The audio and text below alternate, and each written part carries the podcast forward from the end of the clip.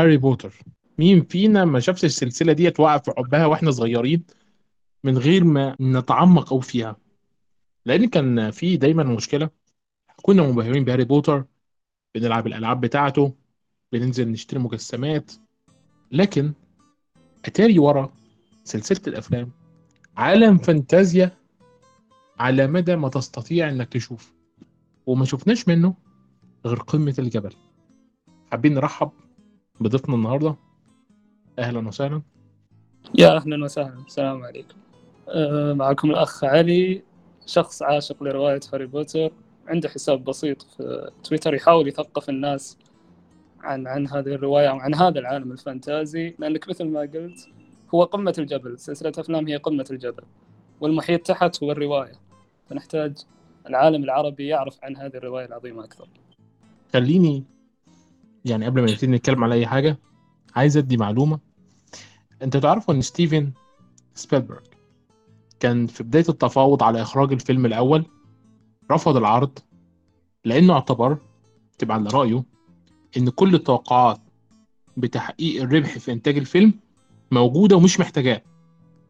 الراجل كان بيقول مثل إن جمع المال من الفيلم دوت بيشبه اصطياد البط داخل برميل قصده بيها إنها ضربة محسوبة وتقدر تجيب مليار دولار بسهولة جدا. مفيش أي تحدي.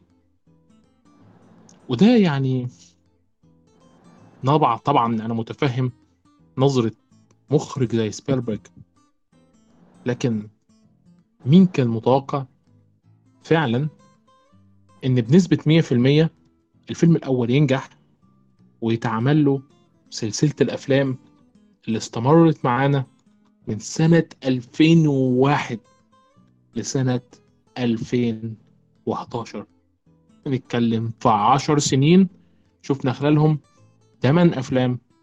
يعني حاجة غاية الروعة أنت وقعت في حب هاري بوتر إزاي؟ سواء كروايات أو أفلام.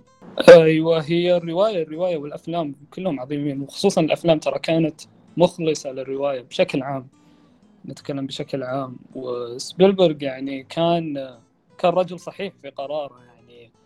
الرواية كانت في وقتها أول ما انتشرت كانت ناجحة جدا يعني. ما حد كان يعتقد أن الرواية أو عفوا الأفلام راح تكون بهذا النجاح ال- الغير مسبوق لكن الرواية كانت ناجحة جدا. وشفنا من أول فيلم وصلت الأرباح لمليار دولار. فهذا دل دل على أن الرواية كانت عظيمة جدا. وهذا اللي فعلا صار يعني حقيقة. وأنا أشوف إني كميل شخصي أميل للرواية أكثر من الأفلام على الرغم من عظمة الأفلام بشكل عام. يعني خليني أقول لك الروايات كانت زمان وإحنا صغيرين كانت متاحة وموجودة قدامنا كناش مهتمين. يعني كنا بنشوف كده صورة هاري بوتر موجودة على الغلاف بس عبارة عن كلام مكتوب بينام في حاجة already إحنا بنشوفها على الشاشة وكنا منبهرين بيها. أكذب عليك أنا ما كنتش منبهر بعالم هاري بوتر خالص كنت بحبه. لكن مشكلة أنا شخصيا إن أنا اتعرضت لأفلام السحر دي كتير قوي لدرجة إن أنا ما كنتش منبهر بالرغم إن اتفرجت عليه في وقت مبكر جدا يعني. بيتكلم في سنة 2004 2005 يعني. الواحد ما ينساش اللحظات ديت. ال- العرض الأول لهاري بوتر. أنا ما أعرفش إيه هاري بوتر لكن في فيلم بيجي يوم الخميس لازم تتفرج عليه فأنت داخل تتفرج عليه. وبالتالي شفت نسخ منه رخيصة قبل كده. لكن لأول مرة تتعرض لأشياء ذكرياتك ما بتنساهاش. زي مثلا مشهد الصورة المتحركة جوه الصحيفة. التنين العربية الطائرة المقشة وشوية الصحراء. الراجل ابو دقن طويلة. الضخم اللي بيديك شعور بال- بالحنان الغير منطقي والغير مبرر. هذا الرجل كمان في نسخة منه لكنها مديرة المدرسة اللي إحنا كنا بنتطلع لهذا الشخص المسؤول الطيب الذي لا يمس الفساد ولا يعرف عن القذارات التي تجري في الأسفل.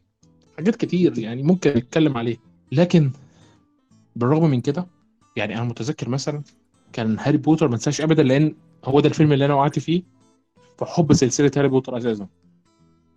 كان هاري بيكلم شبح بنت في الحمام بعد كده يكتشف من خلال لغز كبير جدا إنه بيدخل في ممر تحت الحمامات. من تحت الحمامات بيروح يقاتل الثعبان واللي كان مرتبط بكونه بيكلم الثعابين. تحس كده حالة من الذهول. واو. كل حاجة مرتبطة ببعض بشكل أو بآخر. يعني هل أنت حسيت بالإحساس ده قبل كده فعلا؟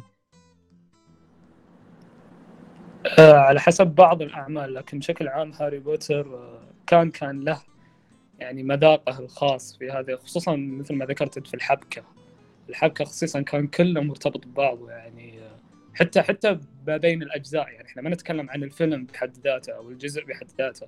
يعني ممكن تلقى أشياء معينة في الجزء الأخير مرتبطة بالجزء الأول أو مرتبطة بالجزء الثاني. أشياء يعني لها لها سنين وسنين لكن مبنية. الترابط هذا ما ما بني على عبث يعني. حتى حتى كاتبة الرواية رولينج كانت تذكر إن بعض الأشياء كنت أنا مخططه لها من بداية الرواية لحد الآن.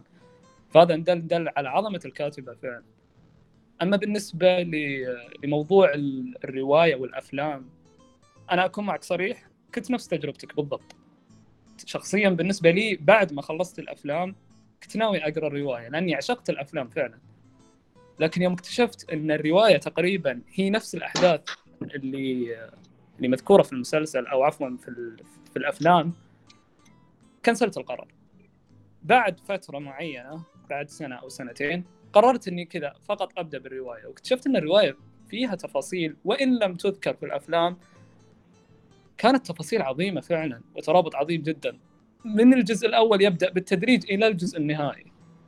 فكان هذا تجربة مختلفة تماما يعني عن الأفلام. على الرغم من إن كما كررت إن الأفلام كانت مخلصة للرواية لكن الرواية أفضل بشكل عام خصوصا في التدرج هذا تدرج التفاصيل هذا. فالتجربه الشخصيه لي بالنسبة لي كأفلام وكرواية بالنسبة لي أفضل هي الرواية. wow. يعني أنا منبهر إن التجربة بالنسبة لك هي الروايه أنت تعرف؟ أقول لك حاجة ظريفة جدا. كان واحد صاحبي قال لي زمان الكلمة دي يعني. وأنا عرفتها لأن أنا كنت محظوظ. يعني إن أنا عرفتها لاحقا. كنت أنا اتفرجت على هاري بوتر واتفرجت على Lord of the Rings اتفرجت على هاري بوتر حسيت إن أنا مش محتاج أقرأ الرواية خالص. الأحداث والعالم بتاع هاري بوتر قدروا بذكاء إنهم يشرحوه كله داخل الأفلام. إنما Lord of the Rings مثلا بالرغم إن كل فيلم أربع ساعات ونص طبعا بتكلم عن نسخة البلوراي مش النسخة السينمائية إلا إنك بالرغم من كل دوت حاسس إن العالم أوسع بكتير من الأشياء المقدمة ليك وعايز تستمتع بقى أكتر فحسيت إن أنا محتاج أقرأ. ضروري لازم أقرأ كتب Lord of the Rings بس ما حسيتش دوت في هاري بوتر. فهو كان دايما يقول لي يعني اللي يحب Lord of the Rings ما يحبش هاري بوتر واللي يحب هاري بوتر ما يحبش Lord of the Rings هل أنت مؤمن بالحكاية ديت؟ هل أنت مؤمن إن في عداوة أزلية ما بين مؤلفي ومحبي هاري بوتر بين محبي Lord of the Rings؟ الحقيقة لا. يعني أنا أعرف ناس كثير يعشقون العالمين يعني بشكل عام سواء عالم Lord of the Rings أو عالم هاري بوتر. يعني لكن شخصيا شخصيا بالنسبة لي كقرار أنا أنا ما مو من محبين عالم Lord of the Rings يعني تابعت ال... تابعت ثلاثية الأفلام يعني. أه حسيت إن إن العالم واجواءه وتفاصيله ما هي من الجو اللي أنا أنا أنا عاشقه يعني. لكن لكن فعلا شعور اللي هو شعور شعور التعمق رغبة التعمق في العالم فعلا كانت عندي نفس الكلام يعني. حسيت إن العالم أكثر مما نتصور يعني اللي هو عالم Lord of طبعا عكس هاري بوتر لأن بشكل عام تولكن وطريقة كتابته فيها تعمق في تفاصيل العالم وتاريخه. وشخصياته بعكس عالم هاري بوتر اللي كان ما أقول سطحي في تفاصيله ولكن تفاصيل أقل من اللازم. يعني رولينج ما بنت مثل ما يقال lore للعالم وتاريخ وتفاصيل كبيرة. ما كانت التفاصيل الكبيرة ذاك الزود.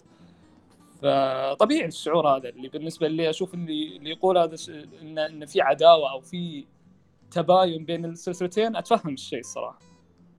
لكن واثق إن عالم هاري بوتر في twist.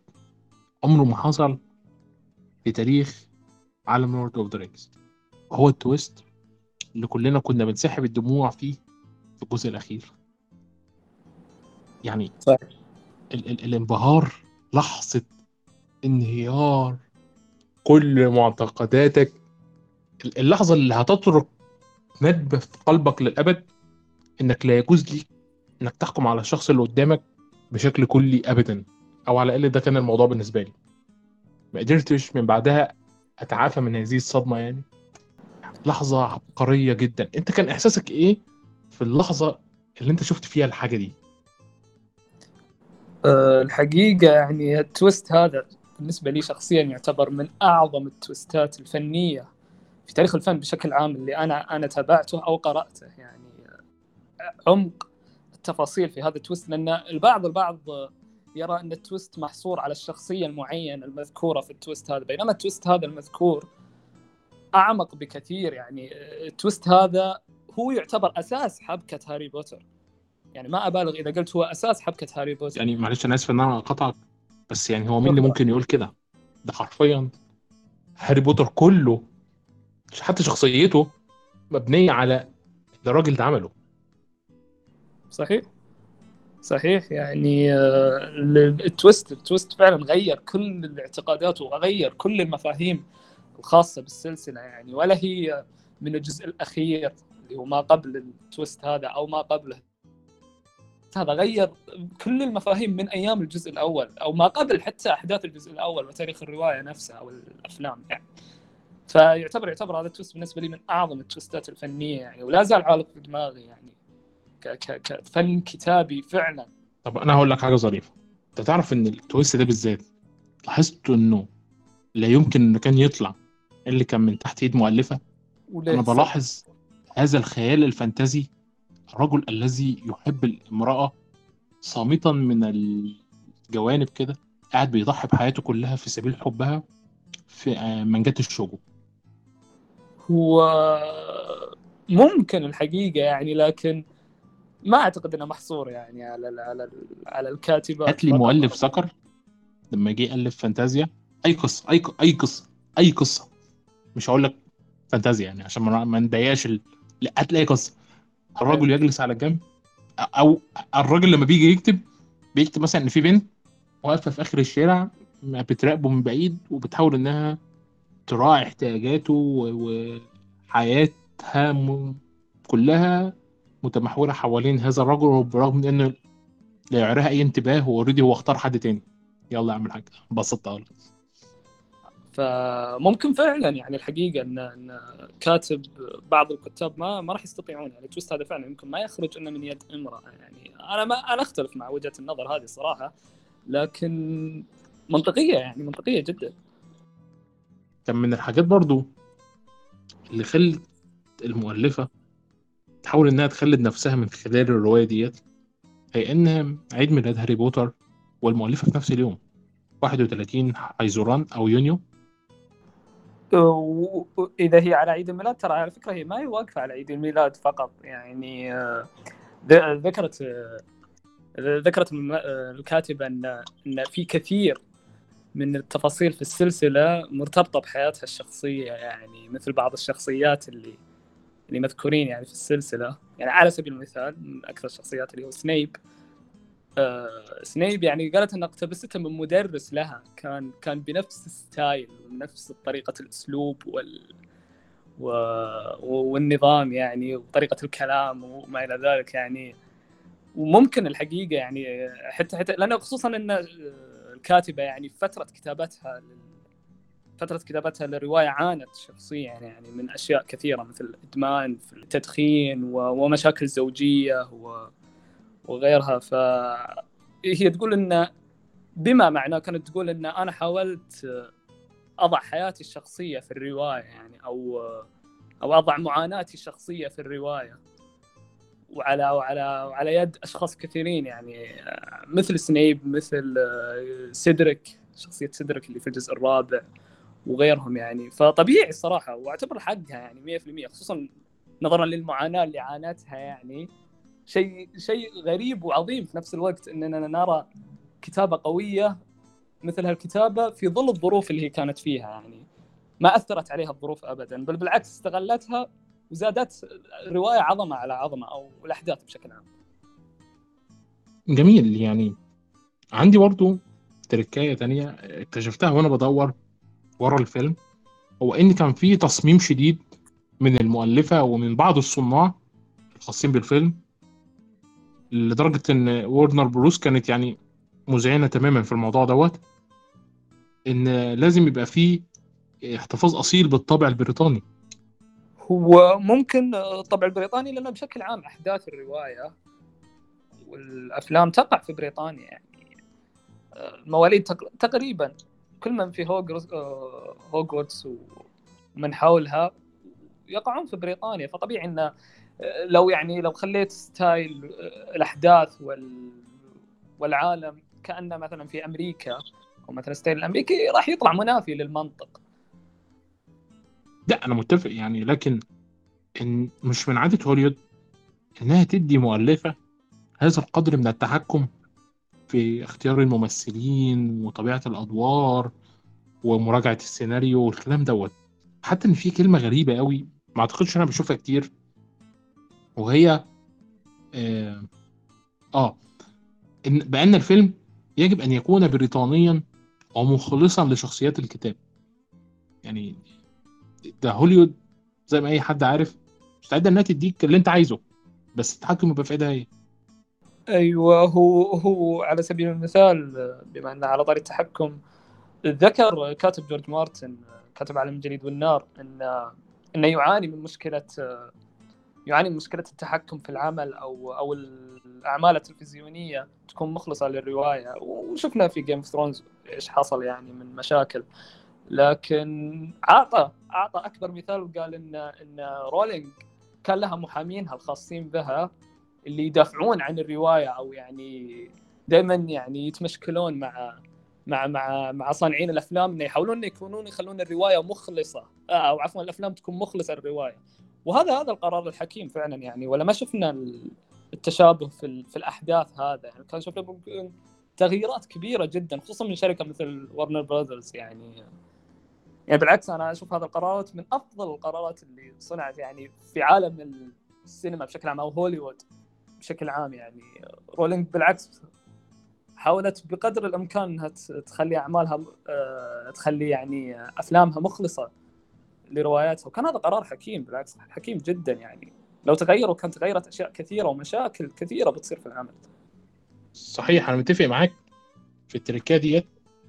ويمكن إن الطابع البريطاني الأصيل دوت الغير الغير متحرر بشكل كامل من أصل الرواية ومن كل شيء لأن زي ما إحنا عارفين هوليوود دايما بتحب إنها تحاول تخلي أفلامها مواكبة للحظة.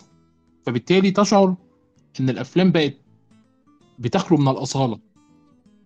يعني وديت شيء بنفتقده الأصالة.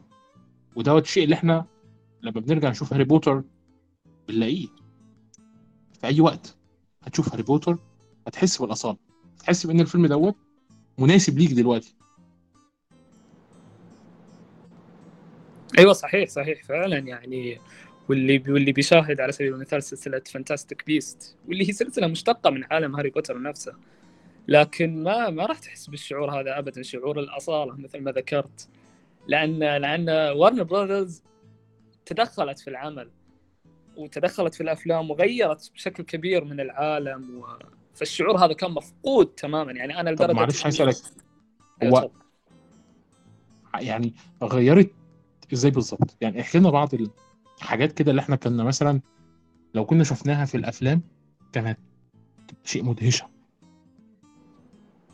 أيوه أنا ما أنكر على إن كان في ميزات للسلسلة أبرزها يعني ال cast على سبيل المثال واختيارهم. لكن آه، في شعور غير مفهوم كان مختلف سلسلة Fantastic Beasts يعني بعيدا عن الحبكة وعن وعن الأحداث والحوارات وغيره. ال- ال- الأجواء المصنوعة ما حسيت إنها أجواء العالم السحري اللي إحنا تعودنا عليه، صحيح إن الموضوع إنه مو مربوط بهوجورتس فقط إن العالم السحري مو مو محصور على هوجورتس لكن الشعور هذا الأجواء كانت مختلفة تماما، طريقة الحوارات كانت مختلفة، أسلوب الكلام، الشخصيات وطريقتها وأسلوبها. شعور الأصالة مثل ما ذكرت هذا كان مختفي تماما يعني. أنا أنا حسيت إني قاعد أتابع عالم مختلف. ما قاعد أتابع عالم هاري بوتر اللي أنا عارفه.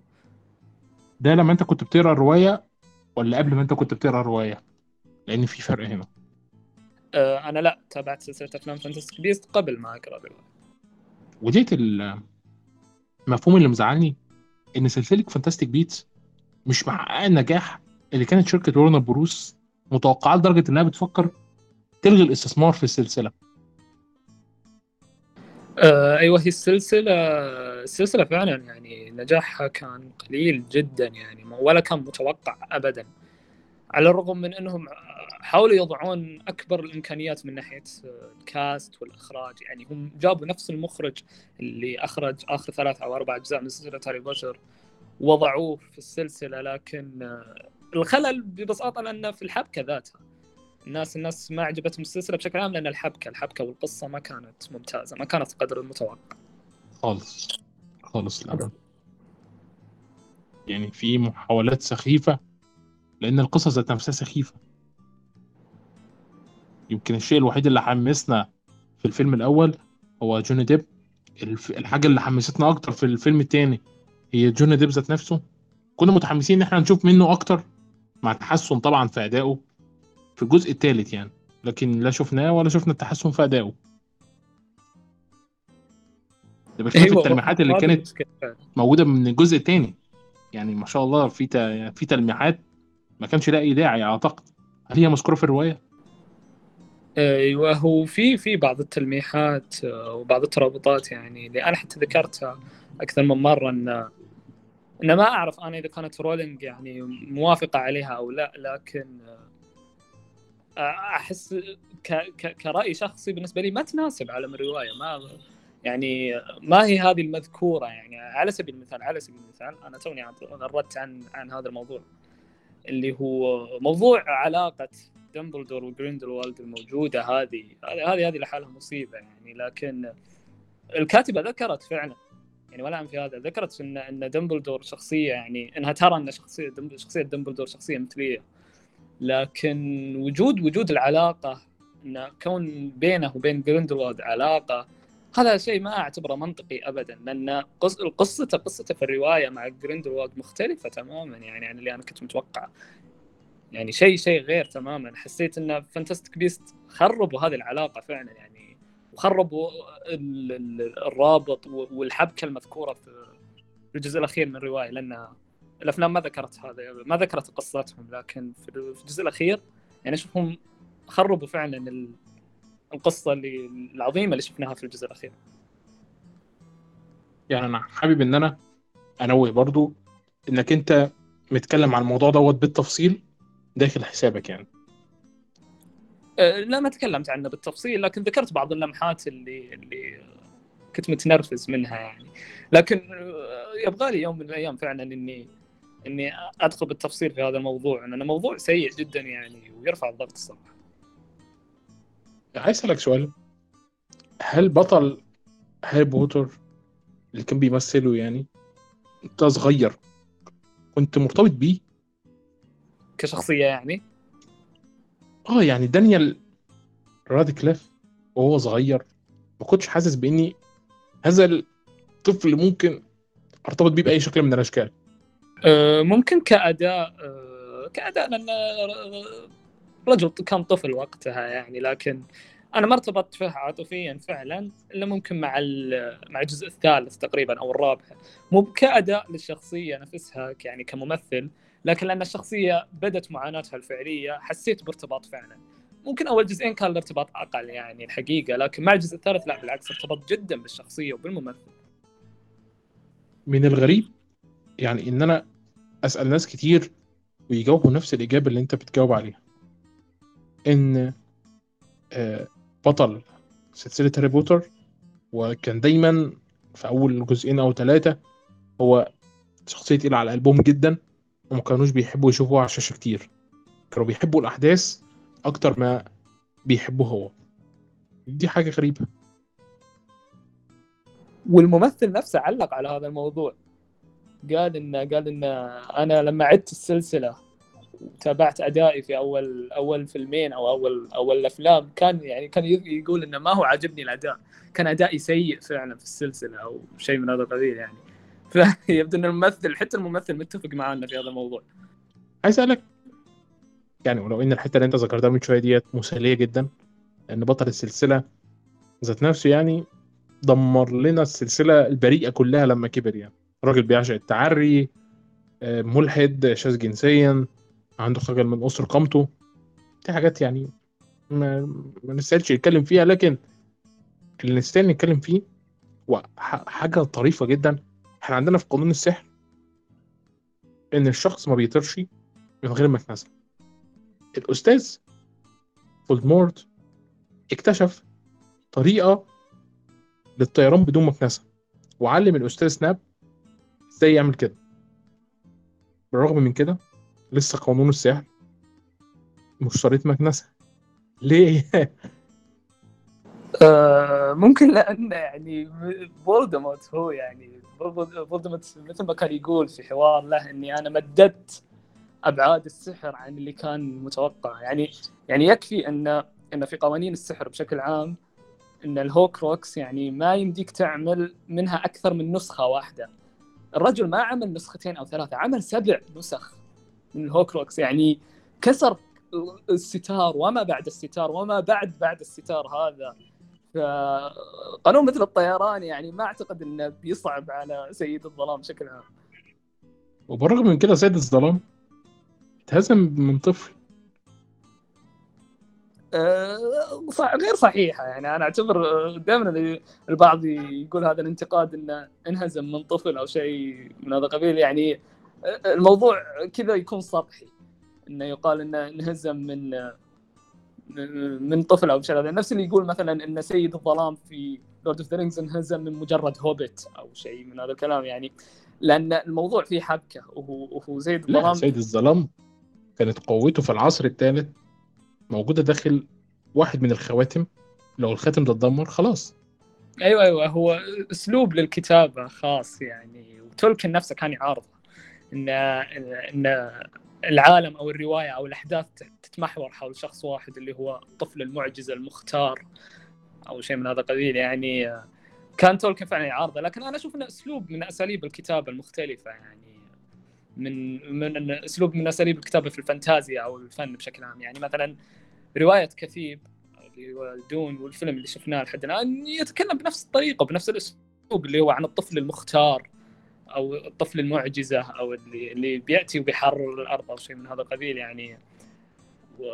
أو مثلا في في مثلا عالم الجليد والنار عن الازورا هاي أو الأمير الموعود اللي بينقذ الناس من الظلام وغيره يعني. لكن أسلوب رولينج في الرواية ما يعتمد فقط على على موضوع المختار إن إن كل الأحداث مسخرة عشانه. لا لا في حبكة في الموضوع وفي طرق يعني. سيد الظلام ما راح ينهزم من مجرد طفل لا يعني الشخصية راح تتطور على مدى الأجزاء كلها. وهذا اللي فعلا ترى يعني ما ظهر في الأفلام بشكل عام.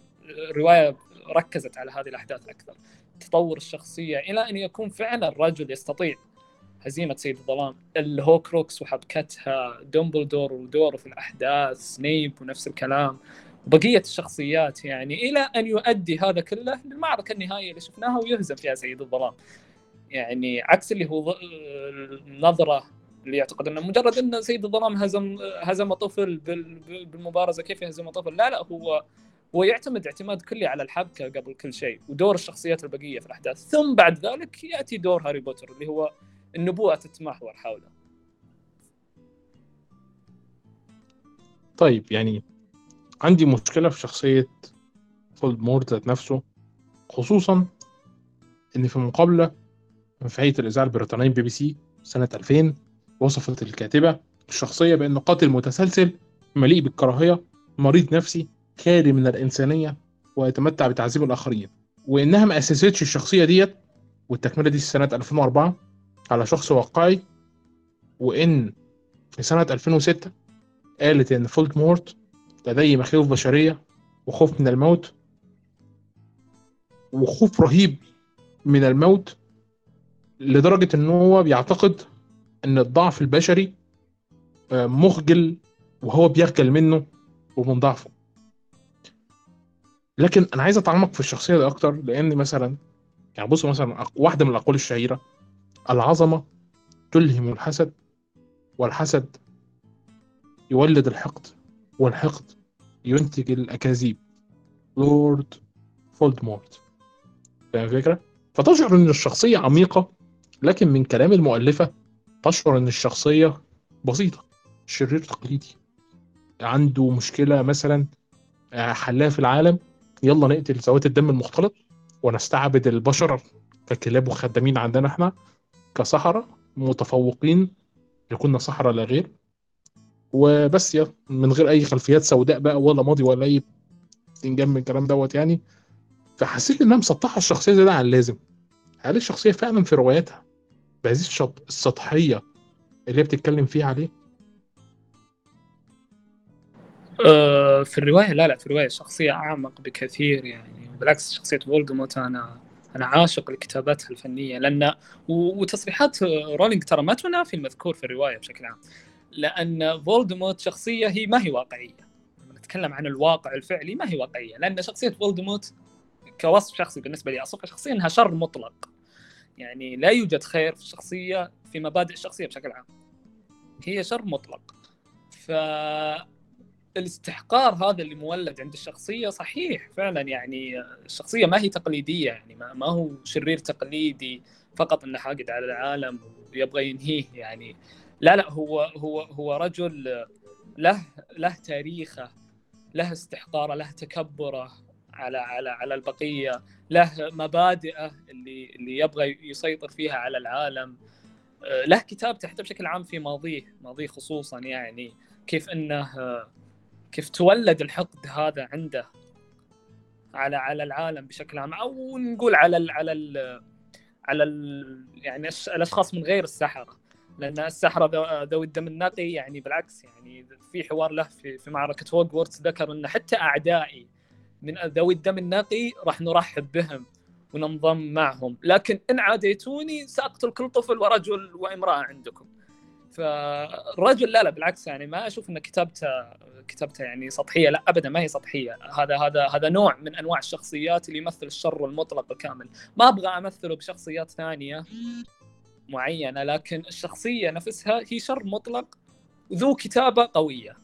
ما يعتبر شيء سطحي ابدا يعني. هذا نوع من أنواع الشخصيات. بس أنا عايز أتأكد برضه. هي أكيد طبعا انه مش مبني على شخص حقيقي لكنها قالت إن ذو بشرة شاحبة لونها أبيض وجه مسطح يشبه الجمجمة وفتحات تشبه فتحات أنف الأفعى وعيون حمراء بها خطوط تشبه القطة وجسم رشيق رقيق ويد طويلة ورقيقة بشكل غير طبيعي. يعني أنا لما بقرأ هذه الأوصاف بأشعر كما لو أن هذه الرواية مكتوبة بطريقة طفولية عشان تديك شرير نموذجي ذو مظهر قبيح وشرير وأصابع طويلة بقى ورق ويد طويلة غير طبيعية ولا شعر له ولا شفاه. يعني ده بعيد عنك ده عايش إزاي يعني؟ بص في المراية نفسه إزاي يعني؟ بعد ما تقرأ الصفات دي كلها. لكن كمان تلاحظ بخلاف هذا الشر العميق والتجسيد للشر المطلق الخالص الغير طبيعي إلا إنه في صراعه مع هاري بوتر كان بيتمتع بذكاء غير طبيعي يعني مثلا الراجل اخترع تعويذة لو نطقتها بيتم تتبعك لأنك نطقتها بس لا شيء لا أكثر من كده يعني أنت متخيل الراجل عامل إيه؟ أيوه هو فعلا. ترى ما سم ما سمي. سيد الظلام عن عبث يعني يعني هو هو فعلا إنه مدد مدد يعني حدود السحر هذه. وكان شخص ذكي جدا جدا. وموضوع موضوع يعني خصوصا موضوع طريقة طريقة تطور السحر الخاص فيه يعني غامضة بشكل عام في الرواية. ما ما ذكرت لكن ذكر في سنين في سنين يعني قبل لا يكون سيد الظلام وقبل لا يتحول لسيد الظلام فعلا إن ذكر انه سنين عشر سنين تقريبا راح يدرس فيها. والله أعلم وين راح يدرس يعني لكن مدد فيها جميع أنواع السحر والسحر يعني ما له حدود السحر ما له حدود. لكن آه، بالنسبة لموضوع آه، موضوع آه، موضوع نموذج الشخصية وشكلها يعني ممكن بعض الأشخاص يكرهون هذه الصورة النمطية عند الشخصيات ان إن تكون الشخصية تكون الشخصية بشكل قبيح أساس إنها تولد الشر. لكن أنا أعتقد أن هذا نوع من أنواع الكتابة الفنية يعني الكتابة النموذجية. بشكل عام. ممكن لأن النوع هذا قديم. يعني رولينج كتبت رواية قبل تقريبا حوالي 20 سنة. فهذا اللي إحنا تولدت عندنا إن هذه صورة نموذجية. لكن هذا لا يعني إنها صورة سيئة. يعني على سبيل المثال مورغوث في الرواية في رواية Lord of the Rings ذكر إنه إنه صورته الشكلية كانت قبيحة جدا. بسبب الحقد المتولد عنده وال وال والكراهية. ماشي بس بس تلك حط قاعدة إن الشر بيتجسد عليك. يعني مهما أنت كنت جميل ودخلت في طريق الشر الشر بيحولك. صحيح. صحيح. فالشر هنا بياخد شكل مادي. إذا مثلا يعني مثلا فولدمورت ذات نفسه يعني بص الاسم. الاسم أصلا مشتق من المعنى الفرنسي رحلة الموت تبعا للناقد فيليب نيل إن فولدمورت كان عاشق للسلطة بشكل غير طبيعي ويرى إن هو متفوق على اللي حواليه لدرجة إن هو بيدعو نفسه اللورد فولدمورت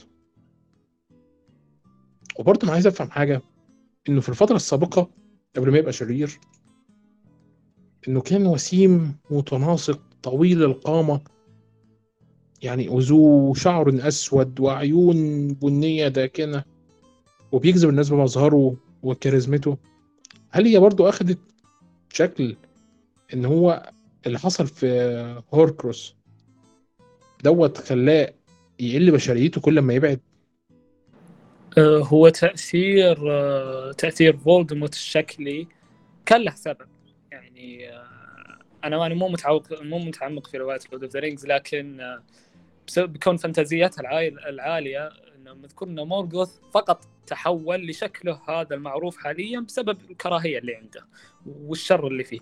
بينما فولدمورت لما تحول لشكله كان له أسباب اللي هو ال Horcrux نفسه. ال Horcrux له تأثير على على الجسد وهذا بالعكس شيء منطقي جدا. يعني مو معقول إن رجل يقسم روحه لأقسام وما يتأثر جسده بهذا الشيء. فرأينا أن تحول بسبب ال Horcrux تحول من رجل جميل وسيم طويل القامة له كاريزما عالية إلى رجل قبيح الشكل يعني وذكر في وصفه آه، قبل قبل لا يهزم الهزيمة الأولى ذكر في وصفه أن وجهه كان مقترب من الحرق كان كان كأن كذا أخ شخص أخذ مكواه وحرق وجهه بها يعني شخص شخص أثر الهوكروكس على عليه تأثير كبير جدا يعني. فهذا فهذا الشكل ما هو ما هو نموذجي فقط له أسبابه الفعلية الموجودة. يعني ديت آه، نقطة مهمة فكرة تقسيم روحه الأجزاء. يمكن ما ركزتش فيها قبل كده الأمانة أو ما أعتقدش إنها سبب. يعني مين كان يتوقع إن تقسيم روحه الأجزاء هو ده السبب في تأثيره المادي الخارجي يعني؟ ولو إني كنت بحس إن موضوع الشكل دوت دايما ظالم جدا يعني. وغير عادل تماما. أه، بل حتى على فكرة أه، أه، بعد قيامته الثانية وشكله المعروف حاليا اللي هو طويل القامة والعيون والأفعى له سببه أيضا. يعني هو ما ما قام فقط وتحول لهذا الشكل. لا يعني مثل ما شفنا في أحداث الجزء الرابع ان إن التعويذة اللي تسببت في شكله هذا الشكل القبيح هذا بخلاف الهوكروكس كان لأنه رجل ماخذ مأخذ روح روح طفل معين ويد خادم له وسم الأفعى ودماء عدوه وعظام أبيه. يعني كل هذا التكوينات هذه هذه اللي سببت شكله الفعلي الموجود. حاليا يعني. حتى حتى قيامته الثانية كان لها أسبابها فقط. مو شكل نموذجي فقط لا أكثر. هل تعتقد فعلا إن الروايات بت... لسه بتحمل أشياء أكتر من اللي قدمتها الأفلام؟ ولا اللي هيشوف الأفلام مش محتاج يشوف الروايات خلاص صح. آه هذا هو سبب صنعي للحساب بشكل عام على فكرة.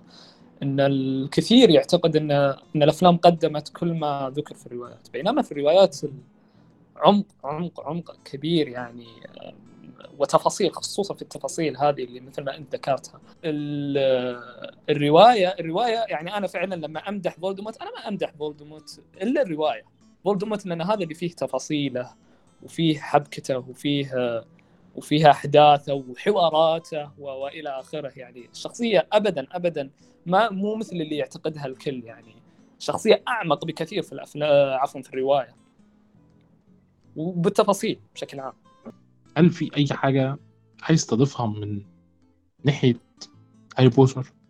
السبب اللي لا زلت ناضلت عليه ولا زلت ساناضل عليه وهو إن إن هاري بوتر أعمق مما يتصوره الجميع، أعمق مما ينظر إليه الجميع وخصوصا في عالمنا العربي.